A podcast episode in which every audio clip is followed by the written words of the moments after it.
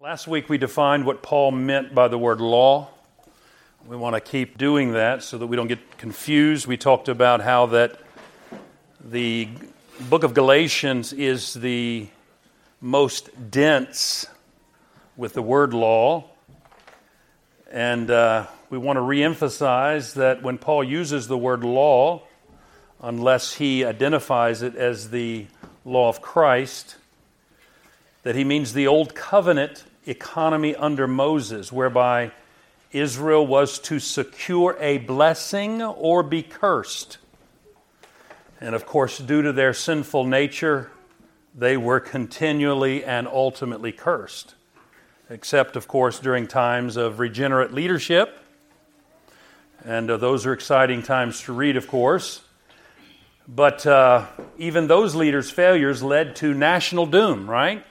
So let's uh, Let's uh, write this up here so that we can remember that when we say law, we are referring to the Old Covenant there. And um, we're not, I repeat, we're not talking about the uh, Hebrew Scriptures. So when we write, when we talk about, when Paul talks about the law, he's not referring to the Hebrew Scriptures. All right? So he's not. Uh, He's not saying, uh, hey, we don't need to worry about the Psalms anymore. You don't need to be consumed or concerned with Psalm 119. Certainly, what a beautiful psalm that is.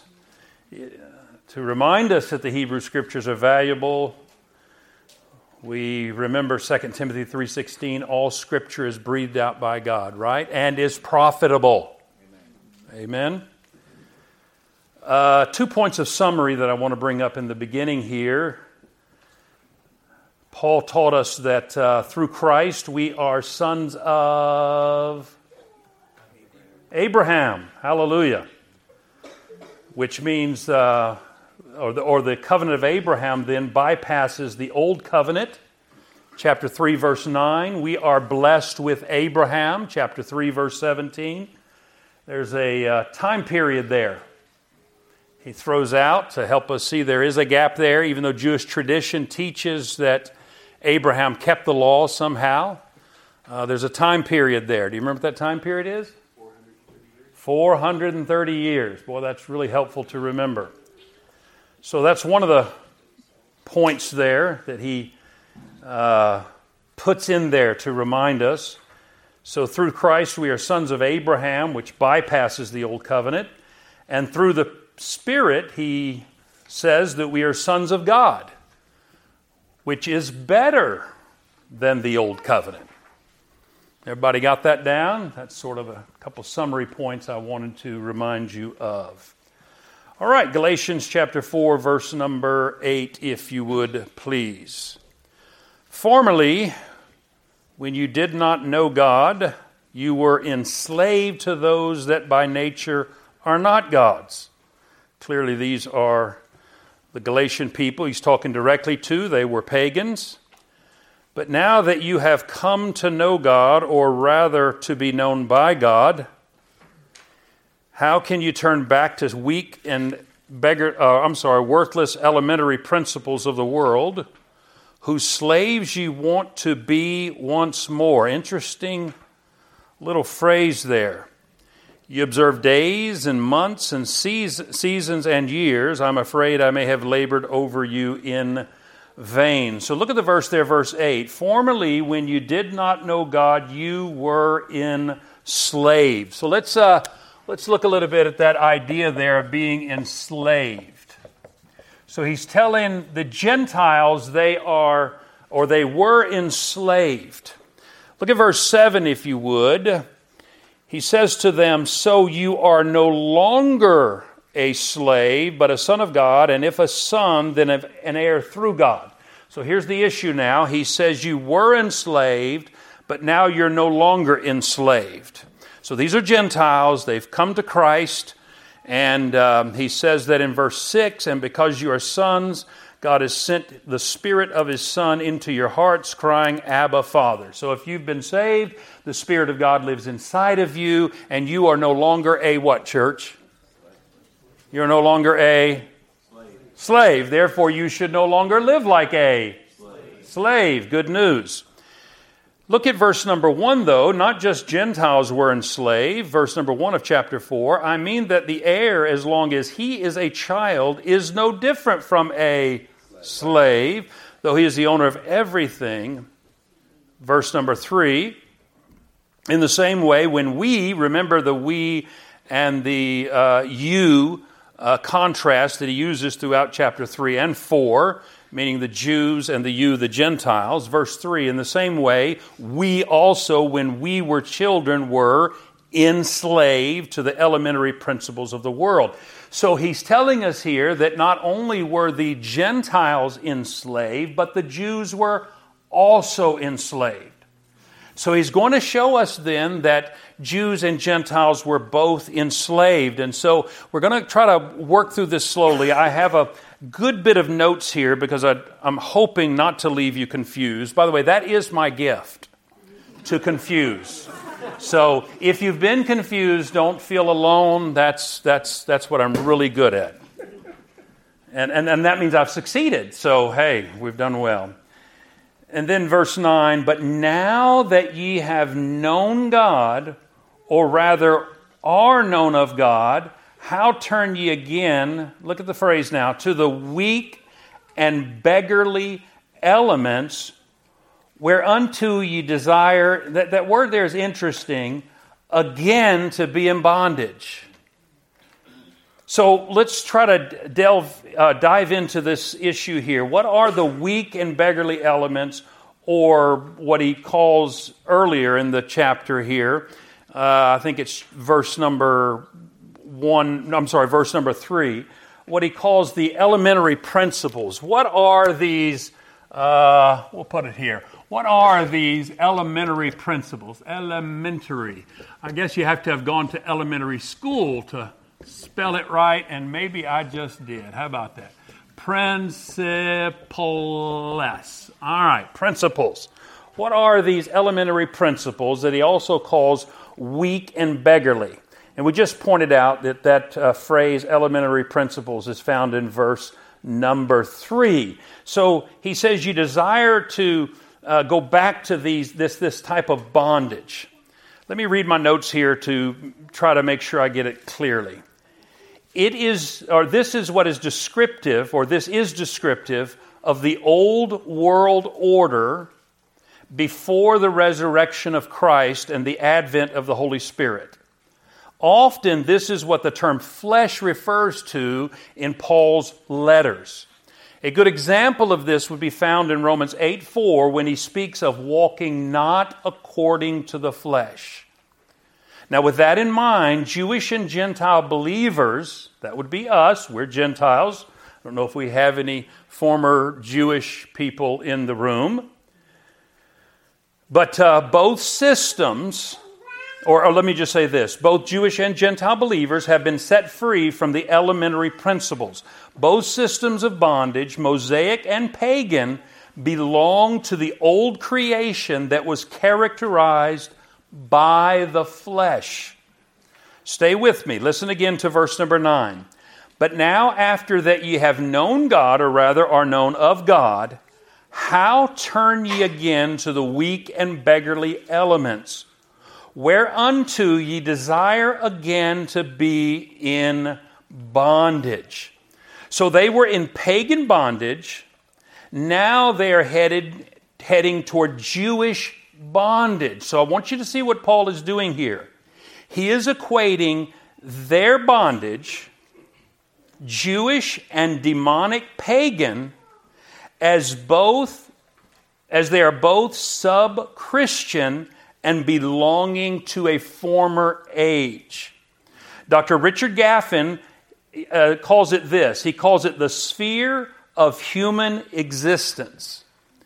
But I want you to understand this. He's, Paul is not calling the law demonic, but rather their commitment to the law demonic. Since the advent of Christ and the Spirit, we must not turn back the clock of redemptive history, but rather through the power of the Spirit, rest by faith in the work of Christ. So far, so good? So far? Okay, now, we find the same type of explanation in the book of Colossians, in Colossians chapter 2, but we're going to find a different word. We're not going to find the word principles, we're going to find the word spirits. All right? Elementary spirits. Colossians chapter 2 and verse number 8. See to it that no one takes you captive by philosophy and empty deceit, according to human tradition, according to the elemental spirits of the world, and not according to Christ. Again, in verse number 20 of the same chapter, Colossians chapter 2, he, he says, If with Christ you died to the elemental spirits of the world, why, as if you were still alive in the world, do you submit to regulations? Do not handle, do not taste, do not touch. Again, he goes from principles and here in Colossians to spirits. The elementary principles are the building blocks of this world held in place by demonic forces. Now, the principles by which the Jews and Gentiles lived were governed as, as well as the spirit beings through whom those principles were mediated. They were governed differently and had different spirits mediating them. That is, they were mediated by uh, angels and demons. Look at Galatians chapter 3 verse 19. Look what he says here. Why then the law? It was added because of transgressions until the offspring should come to whom the promise had been made. And it was put in place through, what's the next word?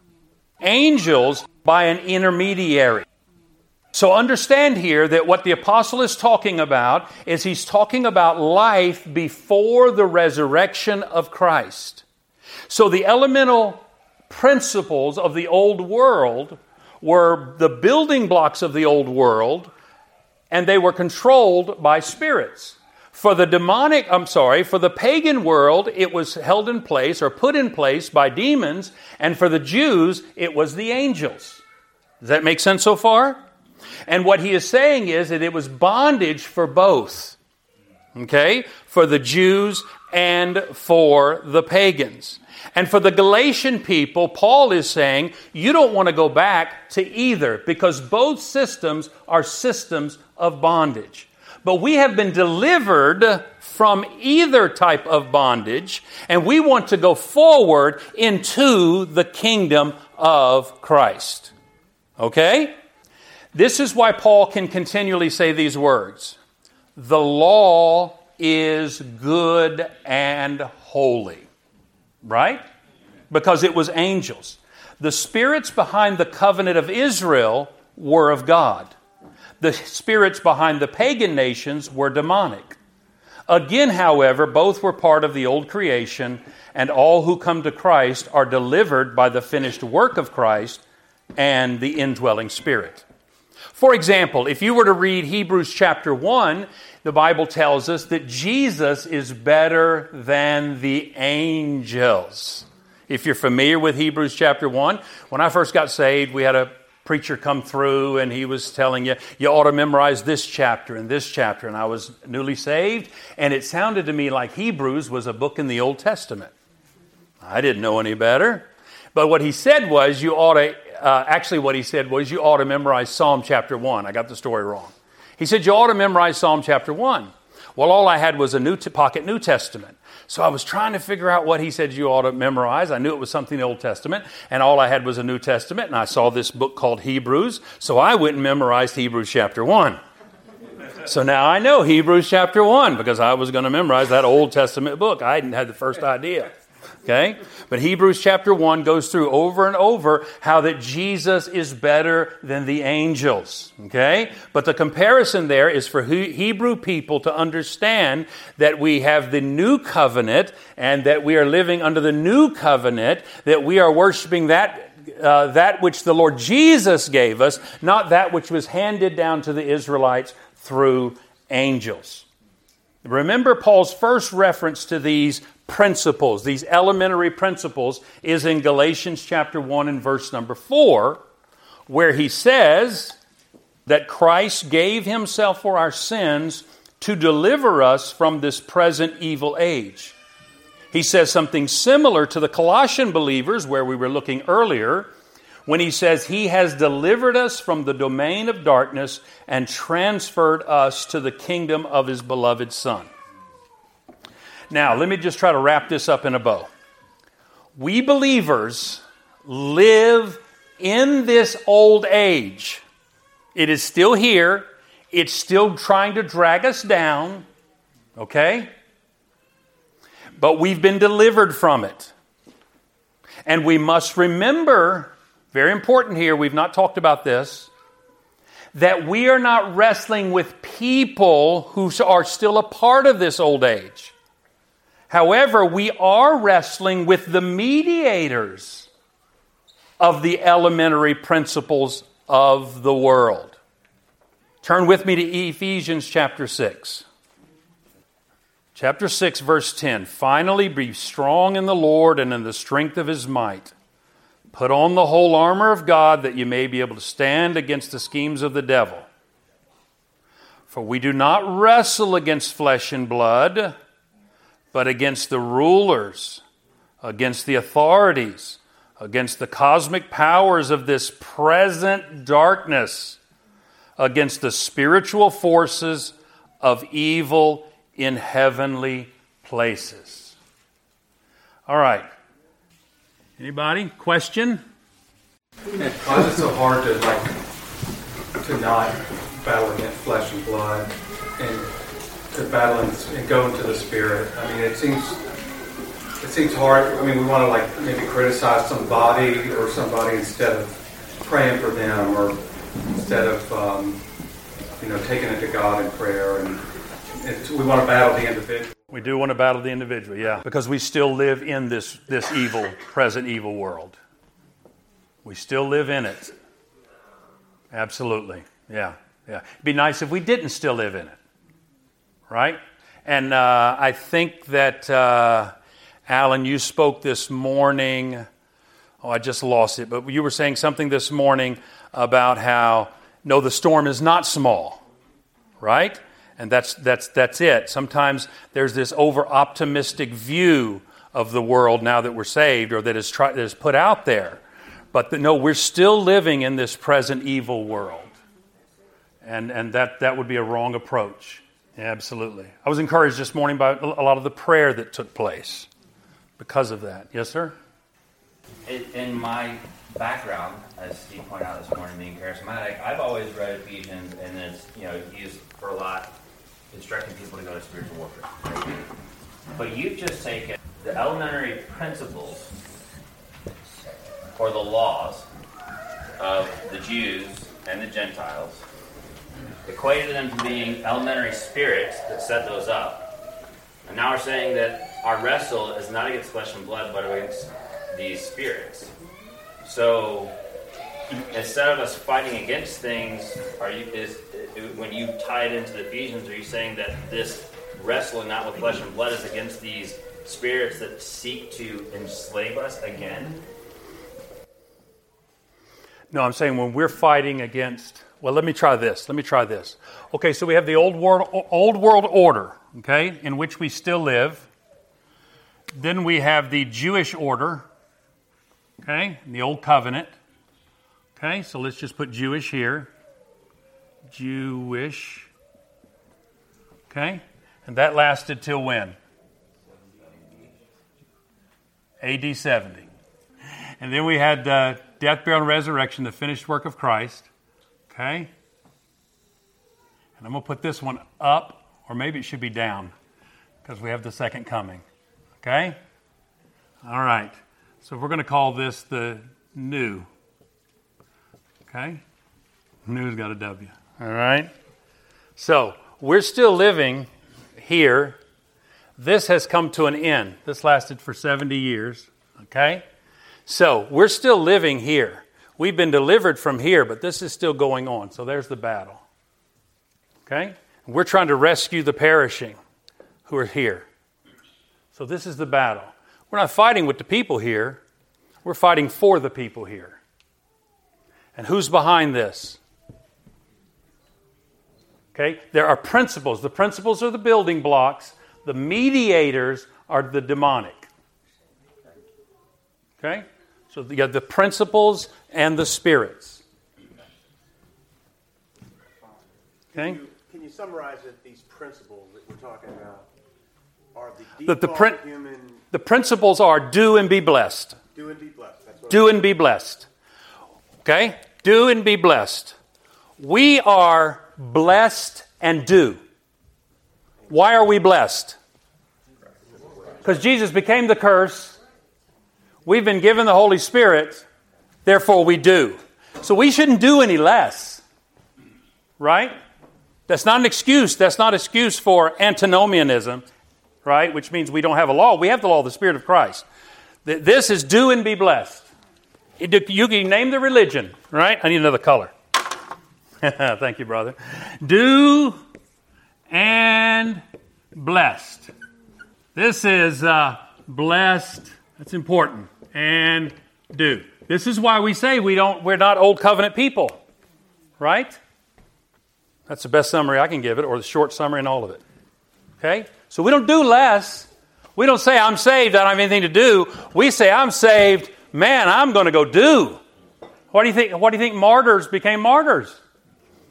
He said, I'm blessed. I'm not going to back down from pressure. Okay?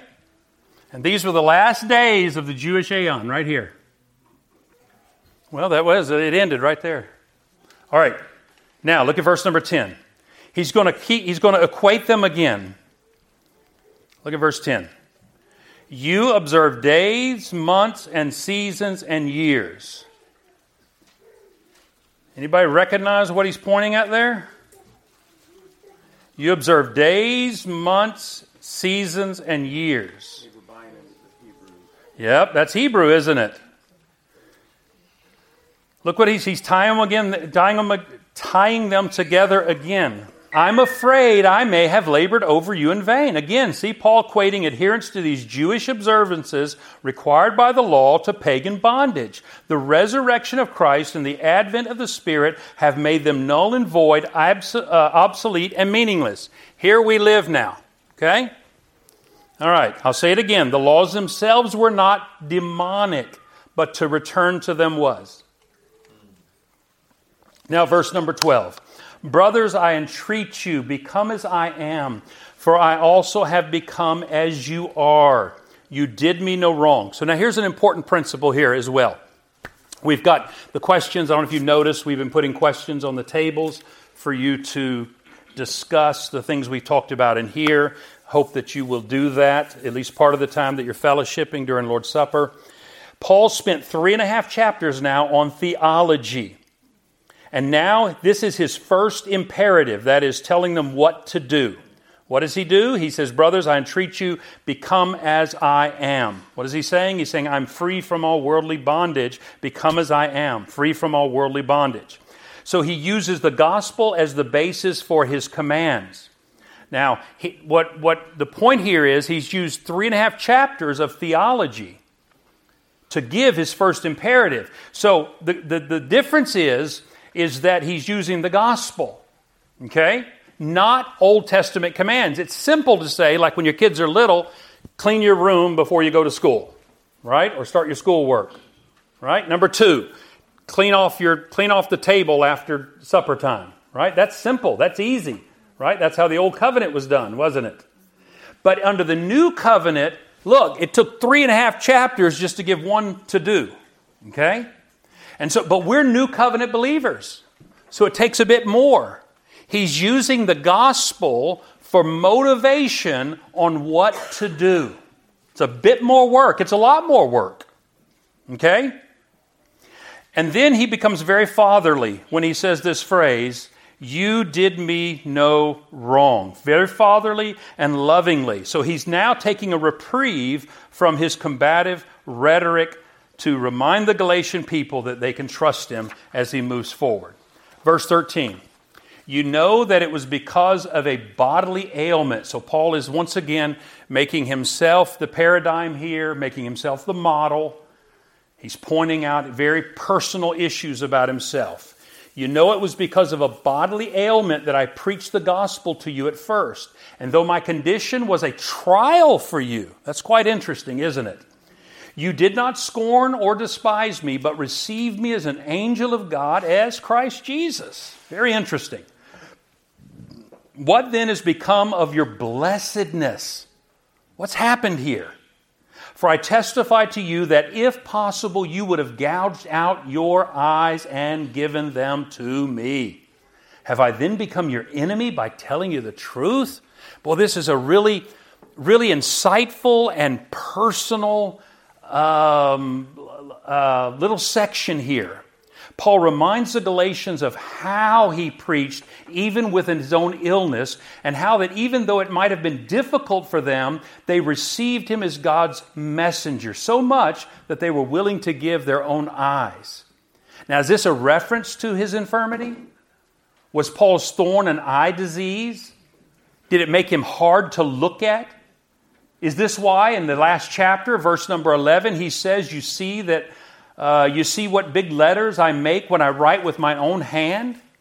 Or is it just an expression of the times where you say something like, you know, you're willing to gouge out your own eyes for me? We have ex- similar expressions.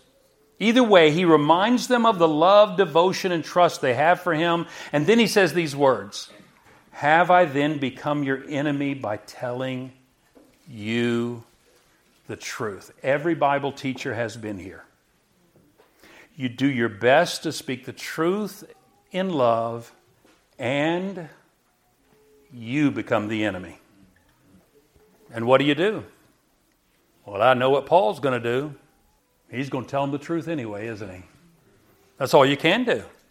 I can't believe you said that. Well, get ready because I'm about to say some more. That's all I can do. If I stop here, I'm not helping you. If I go on, I might offend you more. But the only way to help is just to keep telling you more truth. Verse 17, they make much of you. Look what, look what these, these legalists are doing. They make much of you, but for no good purpose. They want to shut you out that you may make much of them. It is always good to be made much of for a good purpose, and not only when I'm present, but, huh, it doesn't say but, sorry, my little children, for whom I am again in anguish of childbirth until Christ is formed in you. Let's try to draw, let's try to draw a picture for you here. Paul makes the point that the Judaizers are puffing up the Galatians only to isolate and own them. Boy, that's something we always have to keep our eyes open isn't it? Now, the apostle is more than willing for other true teachers and leaders to have a part in their lives, but he won't sit by and let the wolves have them.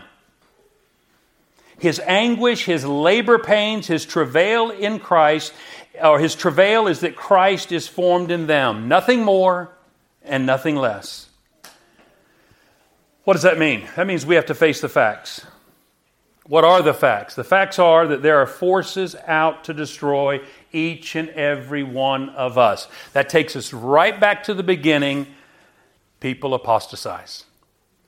We're not pointing out individuals, but there are rulers, authorities, and cosmic powers over this present darkness and spiritual forces of evil who would like nothing more than to pull us away from our freedom that we have in Christ Jesus and would like to pull us back into bondage, isolate us, and take us away from our first love, and that is the Lord Jesus Christ. This is why, as Paul wrote in 2 Corinthians 10, we work to destroy arguments and every lofty opinion raised against the knowledge of God, and to take every thought captive to obey Christ. I was reading in Judges this week. If you follow the same Bible reading plan I do, you were as well. There was a generation that had become comfortable living with the Canaanites, intermarrying, worshiping their gods. Does that sound familiar to any other generation you've been around? maybe one in this nation. Here's what it says in those first two verses of Judges chapter 3.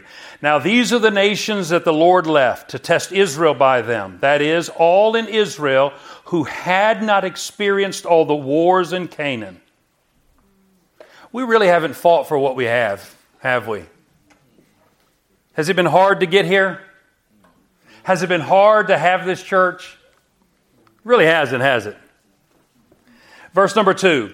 It was only in order that the generations of the people of Israel might know war, to teach war to those who had not known it before.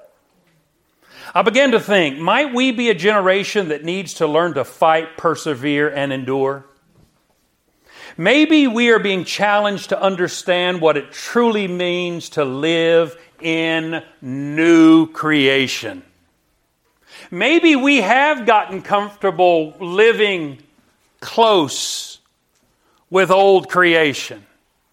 Maybe we have gotten comfortable letting our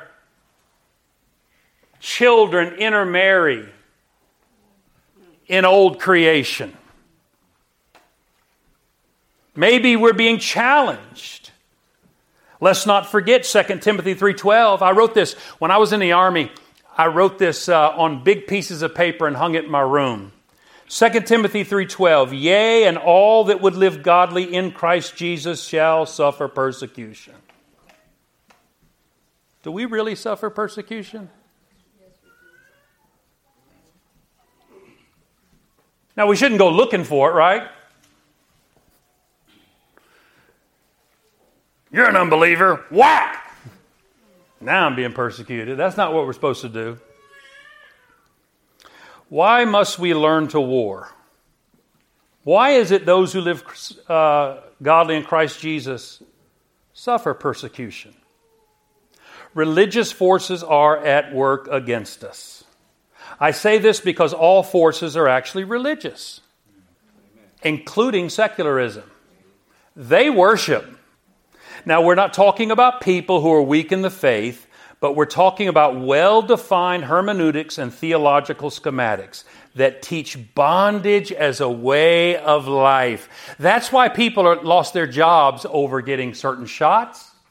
That's why people lose their jobs over not being willing to say, I don't know what a woman is.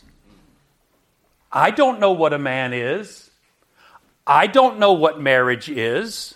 I'm not suggesting you go look for trouble. That's not what I'm saying. I'm not saying you should get mad at someone who has those opinions. I'm just suggesting to you that there are religious forces all around us.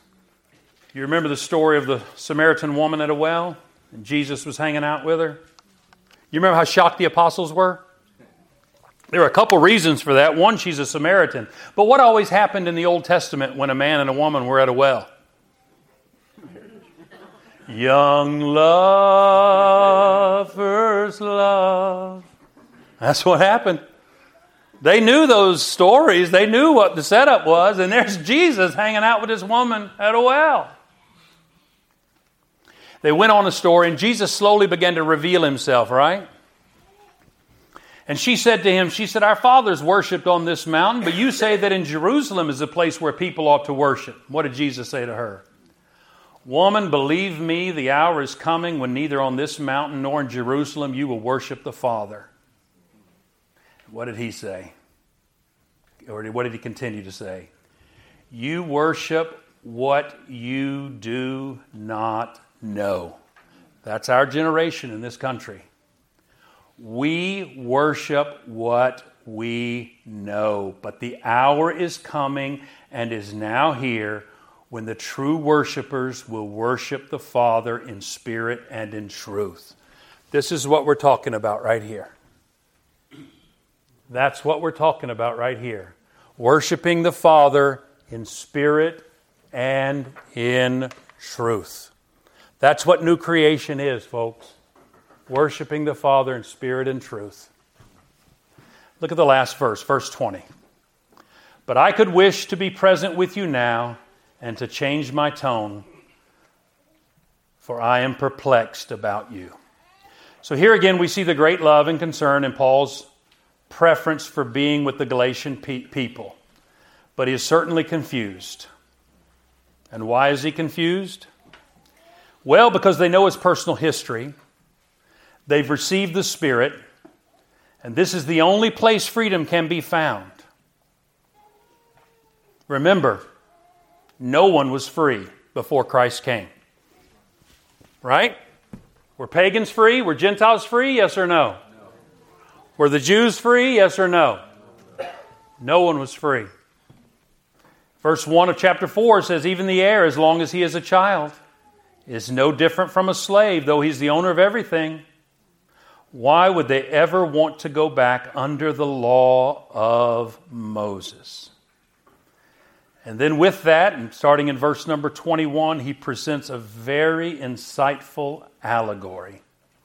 By the way, just to remind you what we're talking about, we talk about the law, we're not talking about the Hebrew scriptures.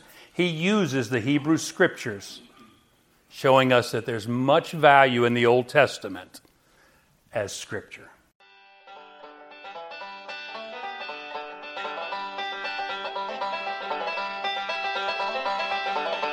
This message was produced by the New Testament Reformation Fellowship, reforming today's church with New Testament church practices. Permission is hereby granted for you to reproduce this message. You can find us on the web at www.ntrf.org. May God bless you as you seek to follow Him in complete obedience to His Word. May your faith in the Lord Jesus be strengthened and your daily walk with Him deepened.